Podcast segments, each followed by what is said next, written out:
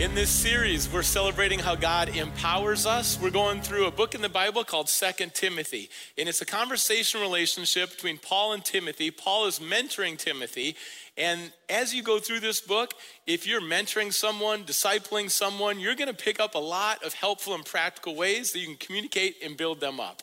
And also, if Timothy, he's someone who's sometimes timid.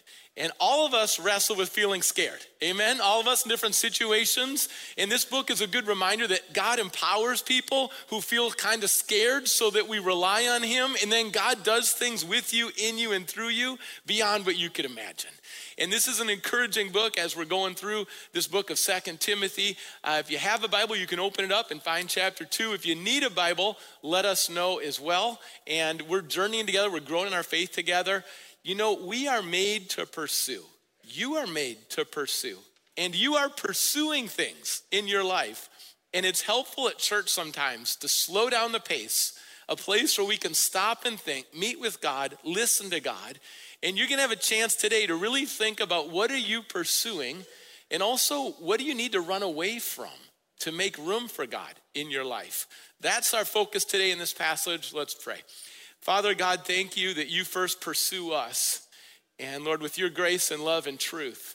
And we're here to worship, receive, and then also live for you, abide and respond. God, we thank you that we are one family, your family. I thank you that you've gathered us together, different ages and stages of life, different cultures and nationalities. And God, I pray that we would become even more like one family. Uh, Lord, with your love, because unity and love glorifies you, Jesus. And that's what we're all about. And today, God, we pray that you teach us, grow us, guide us, and protect us for your glory and our good. In Jesus' name, amen. In your walk with God, in this relationship you have with the living God, it's very key to discern what do you run towards and what do you run away from. There are some things you need to run away from. There are certain patterns, destructive patterns, attitudes to run away from, traps, temptations. It's important to identify and flee. On the other side, what do you run towards? Run towards opportunities, run towards truth, run towards certain people, run towards God's promises. Part of pursuing is intentionally running towards. And as you say no to some things, it's going to make more room in your life for what God wants to do in you this week. Now, underneath running to and running away, let's really go deeper and be honest with God. In your life right now, what are you really going after? What is God leading you to run after? If you were gonna write down your top three, if you pulled out a pen or on your phone in the notes, you wanted to write down here are the three things that I really believe God has made it clear that I'm going after right now in this season. What are they? And for Timothy, one of those three, it was clear that he was going to lead the church in Ephesus. He didn't plan to do this. Some of the greatest blessings in your life are not going to be planned. They're not on your calendar already, but God is going to reveal it and affirm it and confirm it. And leading this church in Ephesus was something that for Timothy was a little scary. Now, God might very well lead you out of your comfort zone into something that feels scary, so you're going to need to walk close with God as you move forward with what He's deposited in that path. We'll identify that, and today we're going to focus on three questions that are empowering. The first question How does God empower you with spiritual tools and resources? What are the spiritual tools and resources that God has given to you? And we begin in verse 15, where we read, Do your best to present yourself to God as one approved, a workman who does not need to be ashamed and who correctly handles the word of truth. In verse 20, in a large house, there are articles not only of gold and silver, but also of wood and clay, some for noble purposes, some for ignoble. If a man cleanses himself from the latter, he will be an instrument for noble purposes, made holy, useful to the master, and prepared to do any good work. Verse 15 begins with, Do your best. And that's not an appeal to humanism. What it acknowledges is that we have a responsibility. To do your best means bring some zeal, bring some passion, bring some focus, and go for it. Do your best in one specific area. And Timothy, do your best in handling the word of truth. The Bible is like no other book. It's God's word, it's living and active. In Timothy, this is going to be the foundation of your life, your ministry, your teaching. Everything that's coming out of you, Timothy, first comes in you from God. So do your best as a workman to handle God's word. Now, how many people here like tools? Have a lot of tools. All right, I hear it in the front row. Ooh, ooh, ooh. Uh, some of you want to build another garage and buy more tools. And some of you have a lot of skills with tools, and other ones, it's a lot of trial and error, and you're watching YouTube videos. You have to respect someone that has tools and can use tools. We had fences on both sides of our backyard that were completely falling apart. And one neighbor rebuilt the fence. And with the tools, uh, did an amazing job. The other neighbor just rebuilt the other side of the fence. Are we not blessed to have two neighbors that have great skills and tools?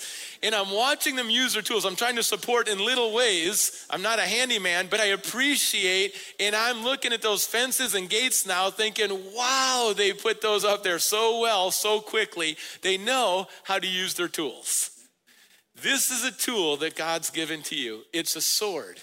It's offensive. In a world where there's a lot of darkness, this is the tool of light and it's a tool of love. And you're going to use this tool because this tool is going to transform lives in ways that you can't. You love people and you don't know how to quite help them out in their hearts, but you're going to share this tool and this word, and their lives are going to change. This word is powerful. And so you've been given this tool, and Paul says to Timothy, correctly handle the tool, know the tool. Because this tool, when you cut, you want to cut straight. I'm watching them make the fences. They got a straight cut. You want to have a straight cut in alignment with God. And this is God's thoughts and God's ways. A culture, that's a people's thoughts and a people's ways. And some of them are good and some of them drift. But the Bible is God's words and it's God's thoughts and God's ways. So, Timothy, this word right here is eternal. There's not a lot in this room that's eternal. This word is eternal. You are eternal. People in the Bible, eternal. This is your foundation. It doesn't fade, it doesn't change. This is reliable for eternity. This gift right here, what a gift God has given to us. And so we're gonna make choices. We're either gonna drift from the word or we're gonna go deeper in the word. When we drift from the word, well, we start to drift a little from our purpose in abiding with God. It affects our relationship with God.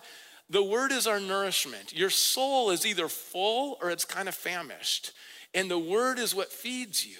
So that nourishment builds you up. When a nation drifts from the word, they will drift spiritually and they will drift morally.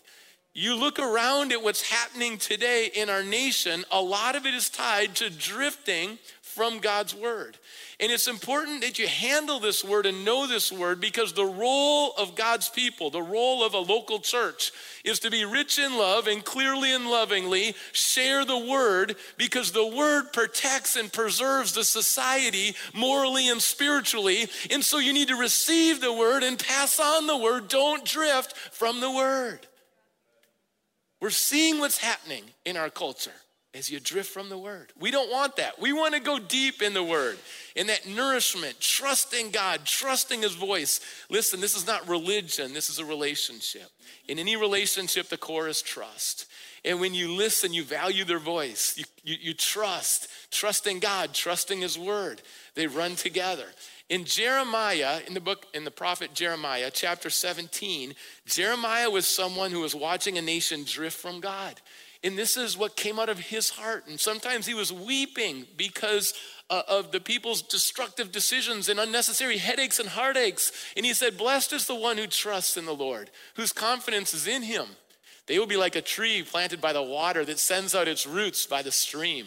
It does not fear when the heat comes. Its leaves are always green. It has no worries in a year of drought and never fails to bear fruit. Don't you want that? Don't you want to stay fresh and green and bearing fruit no matter what's happening in the stock market, no matter what's happening in different parts of our culture? Like you can abide in the word and bear much fruit in every season.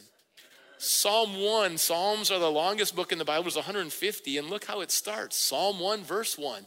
Blessed is the one who does not walk in step with the wicked, or stand in the way that sinners take, or sit in the company of mockers, but whose delight is in the law of the Lord, and who meditates on his law day and night. That person is like a tree planted by streams of water, which yields its fruit in season and whose leaf does not wither. Whatever they do prospers. If you feel like you're kind of withering, kind of stuck right now, if you don't feel like you're really flourishing, you know what you can do today? Start to go deeper in God's word and take it and meditate on it and start thinking about it. Pick a verse from this passage, start to write it down, memorize it, think about it, look at it day, during the night. It's going to protect you from anxiety, it's going to give you more peace. God's going to move in your heart and your mind as you spend time in the Word. You're going to flourish because this Word is powerful. So don't take this gift for granted. Go deeper in the Word. You know, the last two years with COVID has revealed many things. Uh, it revealed the importance that we have religious freedoms in this country, and it was with what a cost. But we need to protect those freedoms, celebrate those freedoms. We need to stay together, continue to gather together, right? Not be isolated. And that's one part of it. The flip side of that coin is that when there were restrictions and cautions and things changed, you know, I go back to what's the purpose of a church? The purpose of a church is to build up all the people spiritually. Our, our purpose is to build you up so that during the week you can abide with Jesus.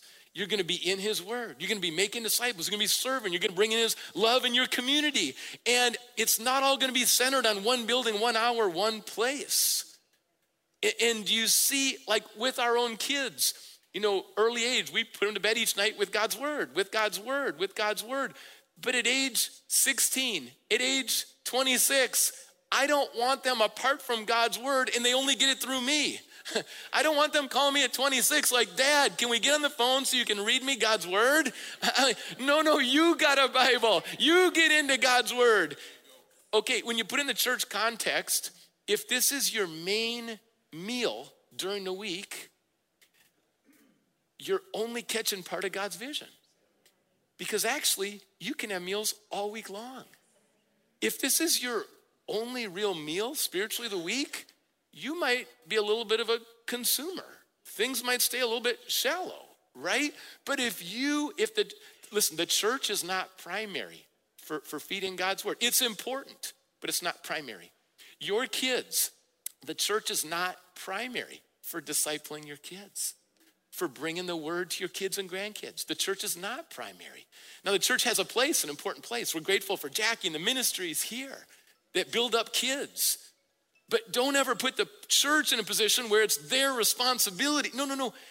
We empower you. God empowers you. You're the one who leads your kids and your grandkids and sets the culture at home. Like, this is just a place to support that. And I think if we're gonna grow in America and following Jesus and in our faith, then we've gotta get the church back where it really is. It's, it's a help, it's a support, it's a place to learn and be equipped and empowered but really, you spend most of the time at home, not here. And that's by God's design. And so, in God's word, my encouragement to you, it might be buy a study Bible, it might be a Bible reading plan, it might be some new habits, but God's word to build you up. And don't wait for church to get into God's word uh, because you know why? You're bombarded with false teaching. You are bombarded with false teaching in all different ways, shapes, and sizes coming at you. And the way you're gonna stand is you're gonna stand in the word. Now, Timothy faced false teaching. Gnosticism was a popular false teaching of the day. You know what Gnosticism did? It attacked the gospel. There's nothing new under the sun. The devil's motive is always, in his approach, is always, his scheme is always undermine scripture, undermine the gospel, twist it, confuse people. And so Gnosticism was an expression of that.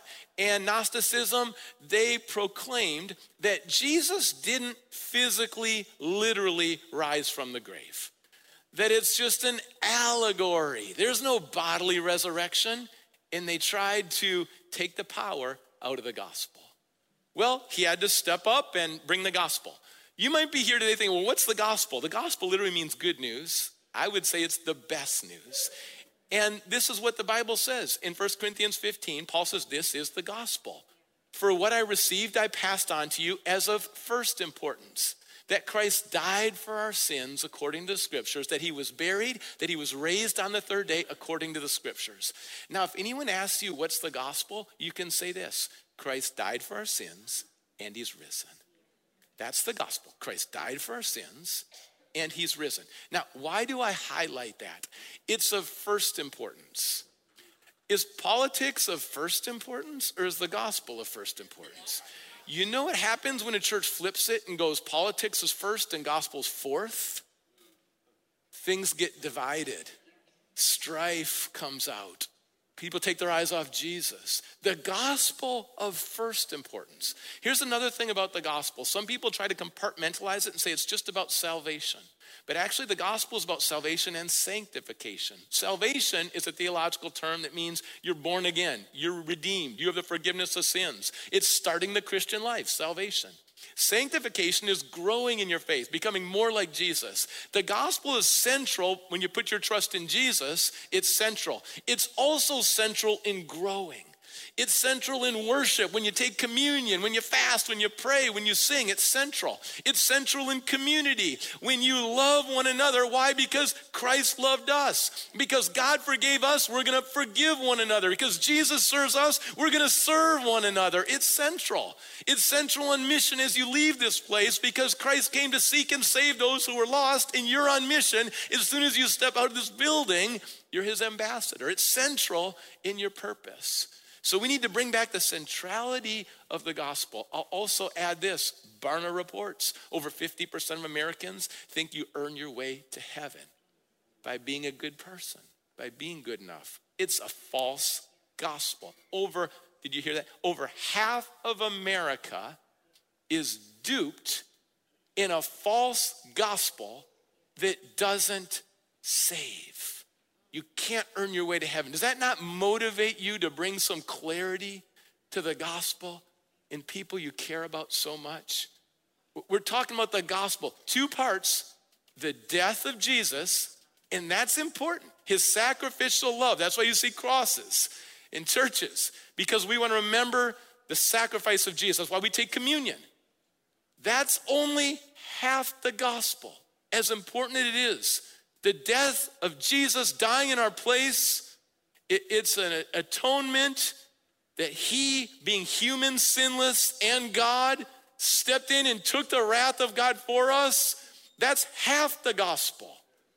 The other half of the gospel is that Jesus is not in the grave, he's risen. He's risen. He's risen.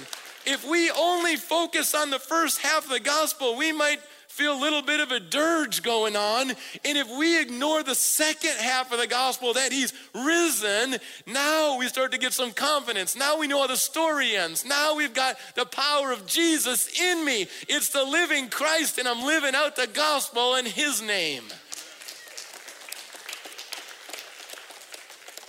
You see, every week the gospel gets attacked, the Bible gets attacked. The irony I came to know Jesus at Dartmouth College with a professor teaching a religion class. I never heard about Jesus. The professor tried to undermine Jesus, but the truth of Jesus prevails. We don't have anything greater in this world than Jesus. And when he's lifted up, he will draw people to himself. Timothy, the gospel, the word of God, this is your tool to minister in a confused world. So handle your tool well, Timothy. You are empowered because this is going to change lives. It's going to change lives.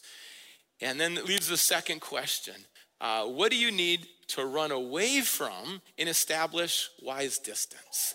When you run away from some junk, it makes space and room for God in your life. When you run away from some sin, it makes room for what God wants to do in your life. So, what are you going to run away from today?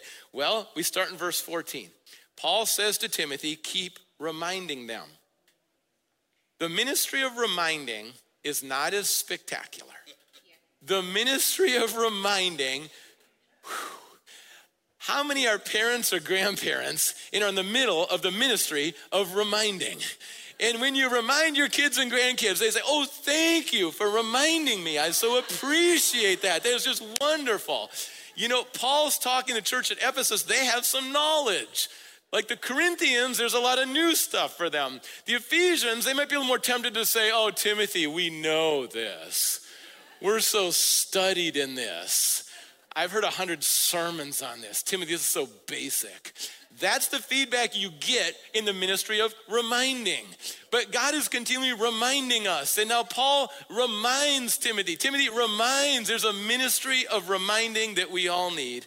Keep reminding them of these things. Warn them before God against quarreling about words. It is of no value and only ruins those who listen. Verse 16 Avoid godless chatter because those who indulge in it will become more and more ungodly. And their teaching will spread like gangrene. Among them are Hymenaeus and Philetus, who have wandered away from the truth. They say that the resurrection has already taken place, and they destroy the faith of some. Nevertheless, God's solid foundation stands firm, sealed with this inscription The Lord knows those who are his. And everyone who confesses the name of the Lord must turn away from wickedness. Verse 22 Flee the evil desires of youth and pursue righteousness, faith, love, peace, along with those who call on God out of a pure heart. Don't have anything to do with foolish and stupid arguments because you know that they just produce quarrels. What Paul's saying to Timothy is stop and check a few things, Timothy. Do you need to run away from anything? First of all, check your conversations. Is there a lot of empty talk? You have a lot of empty, meaningless talk, Timothy? Don't you respect people who hold their tongue? And when they say something, it matters. You know those kind of people in your life? I was at a missions fest. Jeff Vanderstelt and I were teaching together this weekend. Then I talked to someone, and you know what they said? I was talking about the conference and what they look forward to. And they were talking about what they look forward to. And then they said, This is my challenge with conferences. I just find there's so much small talk that's empty. I just get exhausted and drained. Do you ever get drained and exhausted from all the small talk? Like it isn't going anywhere. And, and, it's like, what are we even talking about? And I said, Well, what would you like to talk about? And this person said, I would just like people to go deeper and maybe share what's really going on in their lives or share what God's doing in their lives or what they're really learning in this season. And I just said, like, wow, that says a lot. There's a yearning for us to move past empty, meaningless talk that wastes our breath and time and have something a little deeper. Now, on the spectrum, the next one is foolish statements. Avoid foolish statements. And if you're looking for foolish statements, you can just scroll on Twitter, Instagram, Facebook today you're going to find dozens of foolish statements. They're not hard to find in our culture. They're really not. And then also ungodly quarreling. When you have unnecessary conflict because of stubborn pride, when you have that kind of conflict, a watching world, you know, not all the world is reading the Bible, but they're all reading us. If you're a follower of Jesus, when you're just in that selfish, stubborn conflict, do you think a world leans in and says, Wow, that's what I want? That's what's missing. How do you get into all those fights? Wow. How are you so stubborn and selfish in your marriage? Oh, I want to see that. Oh, the way you give up on each other. Oh, wow, that's really cool. No, the world's not going to lean in and want more of that. And so we really need to drop some unnecessary, some really unnecessary stuff we're doing. Timothy, check your conversations. And then check your responses, Timothy. Move past being immature. Move past overreacting. Move past being impatient. Timothy, it's time to grow up. Move past being so argumentative. Timothy, you're bringing it all the time. It's your heart condition and your responses, Timothy. Well, do you mean there's no more eye rolls then? And it's like, well, maybe so. Maybe so. Timothy, check that. And then check the people you're running with. And you know what, in the church, bring back accountability. Because if you don't have accountability in the church, you know what? You're just, you're making it a place where sin starts to harbor and destroy people. And it gets intense. And so he says, here's two people that need accountability Hymenaeus and Philetus. Say, we calling them out in the Bible like that? Calling them out? Calling them out? Well, what's the purpose of calling them out? Why would you call them out? Because they're wandering from the truth and they're destroying the faith of other people. You step in when someone starts to take other people down. Oh, come with me, I get you drunk. Come with me. I'm gonna start sleeping around with people in the church. Oh, come with me. I, I, got some false teaching. Come with me. No, you just don't kick it back and go, oh, that's cool. Yeah, five more people went down this week. Oh, great. A little more adultery over there. Oh, super. Okay, we'll just watch that. We'll just watch that. No, Timothy, step in and protect the people. Protect the people. First Timothy chapter 1, verses 19 and 20, holding on to the faith and a good conscience, which some have rejected and so suffered shipwreck with regard to their faith, along with them, Hymenaeus and Alexander, whom I've handed over to Satan to be taught to blaspheme. Okay, what does that phrase mean? You ever read through the Bible, you're like, what is that phrase? Hand him over to Satan. Uh, this is what it means. There's so much destruction that they're doing that there's church discipline and they're no longer in the community of faith. Now, that's equivalent to handing someone over to Satan. Does that not tell us how important it is to be connected in the community of faith?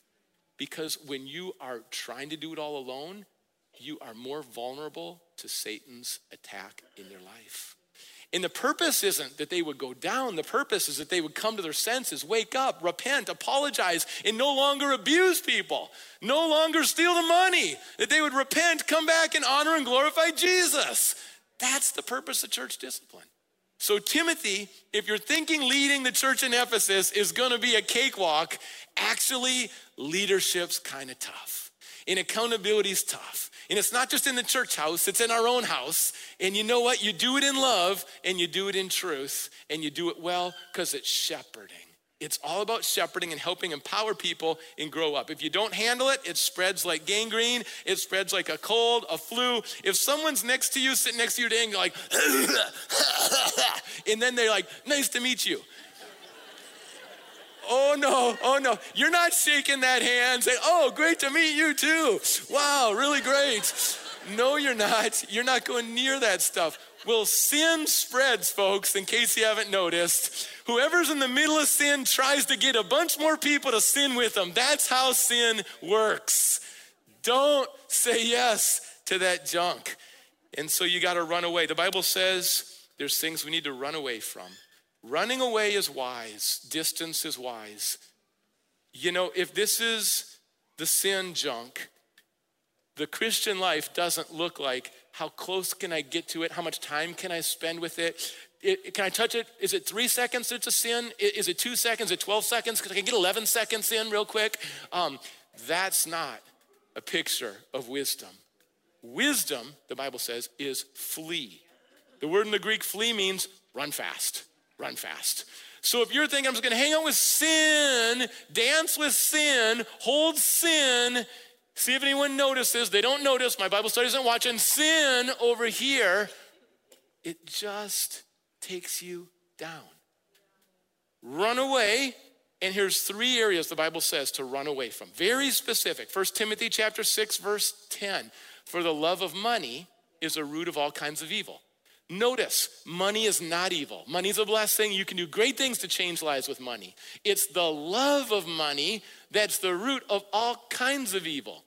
Some people eager for money, they wander away from the faith, pierce themselves with many griefs. And so, you, man of God, flee from all this, pursue righteousness, godliness, faith, love, endurance, and gentleness. If you run with the love of money, you will use people and take advantage of them. You will compromise your integrity and lie. You will chase after materialism that can't satisfy your soul and bring the security that you really want. The love of money, that's the root of all kinds of evil. So flee that thing. If you're tempted with greed, flee that thing, right? Start being generous instead of greedy and reset your heart. That's one, very specific in the Bible. The second one, and this is flee sexual immorality and impurity. In Genesis 39, Joseph is there with Potiphar's wife. You know what he does? He makes a declaration, which would be a good declaration today, and he says, How could I sleep with this woman How could I step into any form of adultery and do that and sin against God? It's good to declare your purity. It's good to declare that I want to honor God with my purity. I want to make a decision and a declaration. I'm going to wait till marriage. In this dating relationship, we're going to set boundaries. You know what? I'm not going to be flirting around with someone else's wife or husband. I'm not going to get in that situation that's emotionally inappropriate. I'm not going to be sneaking pictures of pornography. I'm declaring my declaration today and my decision to honor God with purity. And you make that declaration. And when you do that, now you're going to need to step in some distance. And after Joseph made the declaration, he said, I'm not even, I'm not even to spend a lot of time with her. I'm not even to be with her. Because all of us are capable of making any sin at any time. All of us are capable. So I'm to have some wise distance. I'm not even to play the game. She's interested in me. She's seeking me out. She wants to sleep with me. He's, she's married. And he literally runs one day because she is literally chasing him. And he runs so fast, he leaves his coat behind.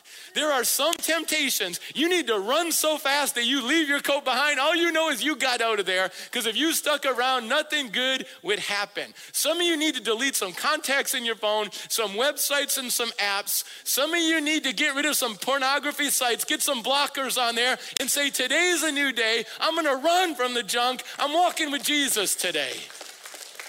It's specific. One more area to run is idolatry. 1 Corinthians 10 14. Flee from idolatry. What's idolatry? Idolatry is elevating anything to the number one spot in your life instead of Jesus. That's idolatry. So, what does a culture do? We come up with idols all the time. In the Bible, there's a golden calf. It was idolatry. They, they tried to make excuses. Well, I don't know. We took out our jewelry, we just kind of threw it in the fire, and out popped this golden calf. Next thing I know, we're worshiping it. You know, it's like, well, well how, why are you doing this idolatry? I don't know. Everyone else was doing it, and I just started doing it, and pretty soon I didn't realize it, and I guess I was just worshiping it. Do we have golden calves in our culture? No, we don't. You're not going to find one at Fred Meyer today. You're not going to order one from Amazon today. That's not our culture. So, what's the idolatry in our culture? You know where it is? It's right. You know where this is going? It's right. Where's it going? It's right here. My opinions. I'm at the center of everything. Truth is not what God says, it's what I say. Fake Jesus, you just bless wherever I want to go and what I want to do. That's the idolatry of today. Self consumed. In the Bible says, Jesus must increase, I must decrease. So, in that trap of self consumed, you run from that deal. You run from that deal because that is going to suck the life out of you. Life is not at its full when you're self consumed. Now, should you love yourself? Yes, as you love your neighbor. But there's a big difference between being kind to yourself and making it all about you. And you're going to see in this culture a hundred examples of self, it's idolatry. And it's a lack. When Jesus isn't on the throne, we're going to look to put something else there. And you know what usually goes there in our culture? I'm going on the throne. I'm going on the throne. Jesus, you follow me because this is what it's all about. And it gets warped and twisted.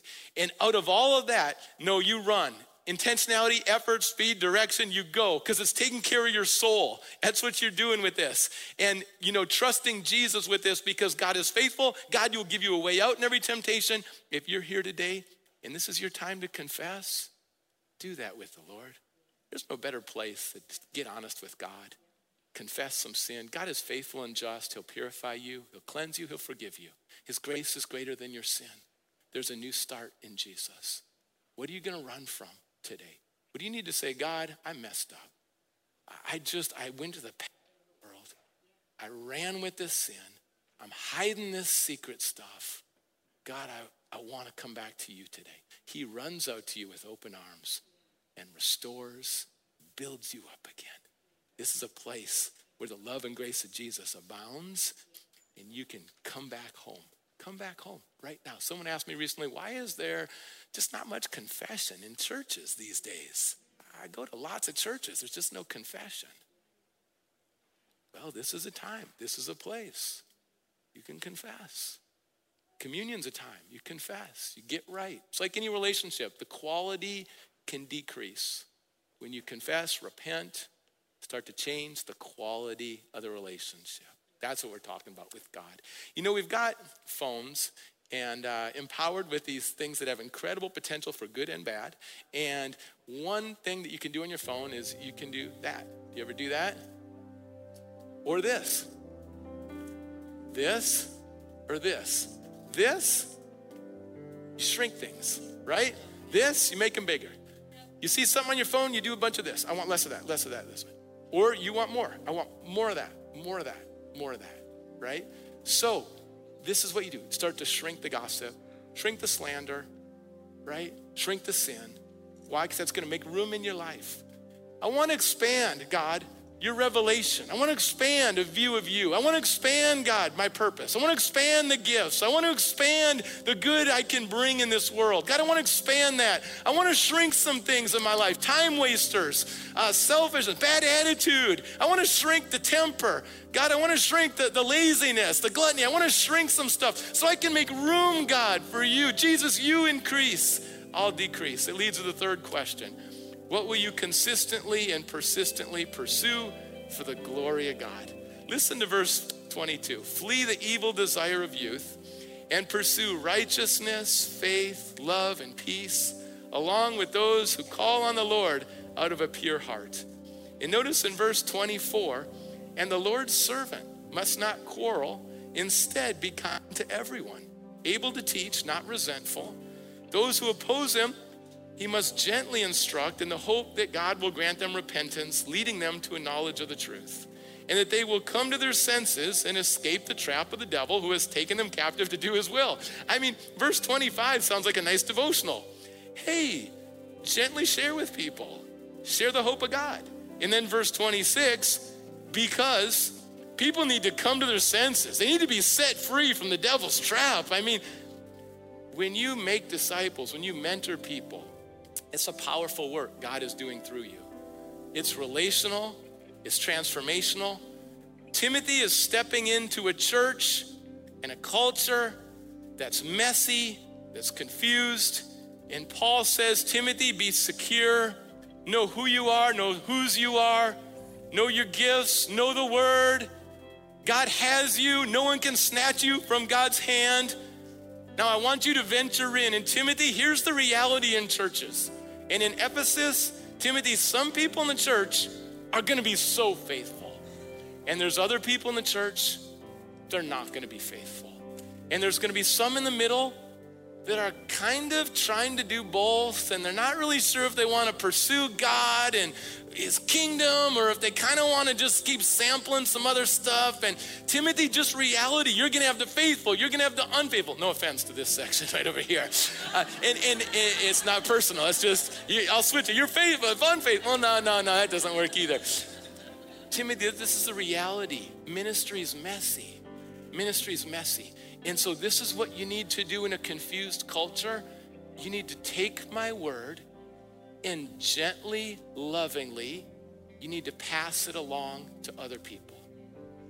It's going to take clear, courageous communication of my word for the culture to change. So, Timothy, get rid of the junk that's slowing you down. Spend time with me and abide. Let me fill you up. And then go out into the culture and clearly and courageously Start to communicate with gentleness and hope the words I've given to you, Timothy. Find some other people that have pure hearts, that refuse to wander. Find some of those people and do it together. And you know what? It's gonna work. Because if you abide with Jesus, you will bear much fruit. It's God's promise. It works in every stage and age of life. It works in God's house. It works in your house. It'll work in every house, every situation and condition. You abide with Jesus, you're going to bear much fruit. So let's abide together. Timothy abided, and there was amazing things that God did in Ephesus. And I'll tell you, God's doing some incredible stuff. I'm so glad to be in a church that's pursuing Jesus. Amen. Just, just encourage each other. Put your hands together. Encourage each other. It's so good to be in a church that's pursuing Jesus. Our pursuit is Jesus. We had a family gathering last night, church family, and uh, I just want to share a couple little glimpses of fruit. This last year, we've had 34 people get baptized. We have had growth in the middle school of 50%, uh, high school 30%, Grace Kids 50%. God's doing something special. And we have over 500 people now serving, pursuing God and His kingdom in their gifts. We've had 99 people join the church family in the last year. We've seen online over 35,000 first time decisions, then given discipleship content and finding local churches where they live. Uh, these are just some of the things. Why? Because when you abide with Jesus and you say yes to the Lord and His word, God moves. God moves. Timothy, I'll close with this. Timothy, Ephesus. Timothy, starting in the church family, it's time to turn Ephesus to Jesus. It's time to turn Ephesus to Jesus. You know what? Today you've had some time to think. What's one thing you've identified that you need to run away from? Have you identified yet that today? What's one thing that you really need to run away? More space, more distance, a change, what is that one thing that God's spoken to you today from His Word, from His Spirit? What do you need some distance from? What's wasting your time and your passion? What's putting out the fire of the Holy Spirit in your life? What do you need some space from? Identify that today. Don't miss that today. And what do you need to run towards because God's calling you? Is it a relationship? Is it in the parenting space? Is it in the workspace? Is it right here in church? Like, is it time in the Word? What do you need to run towards? Would you make one shift this week? Running away from one thing, running towards one thing. Because the Holy Spirit's leading you and you're saying yes to God today. You know what happened when people in Ephesus did that? There was the fruit where more people in Ephesus were turning to Jesus. You know what happens in this gathering when that worship happens, where we run away from something and run towards Jesus? You know what happens in this room? Let's lead Auburn to Jesus. Let's help Bonney Lake turn to Jesus. Let's help Lea Hill turn to Jesus. We got some high schools, we got some colleges, right? Let's help some students turn to Jesus. Covington turn to Jesus, right? We want to see Maple Valley turn to Jesus. When God's people, God will strongly support those who are seeking Him. He'll strongly support you and empower you to do this week what you couldn't even plan. But it starts here with our hearts. Let's pray. Father God, thank you for pursuing us. Thank you that you care so much about our relationship with you. Thank you how you move and speak to us. Thank you how you motivate us. Thank you for fresh vision and hope. Thank you, God, for forgiveness of sins. Thank you, God, for cleansing and purifying. God, thank you for removing idols. Thank you, Jesus. We lift our eyes to you today. Thank you, God, for stepping away, running away from some stuff together and running towards what you're calling us to. God, it's been amazing last year at Grace. We know it's just a start, God. We thank you, God, how you've set the table. We thank you what you're doing in our lives, God. God, I pray if anyone here doesn't know you, for a first time decision right now to say, Jesus, I want to follow you. You died for my sins. You're risen. I can't earn it. It's grace, it's a gift. And I say, Yes, Jesus. I, I want to follow you, Jesus. Thank you, God, for first time decisions today. Thank you for clarity today in following you together. Thank you, God. God, we're going to give you all the glory because of your love and faithfulness. In our prayer today, is Jesus, you would increase and we would decrease. God, forgive us for being sinful, selfish, just so full of ourselves. Jesus, our prayer today is that you would increase and we would decrease as we abide with you. We pray in your name.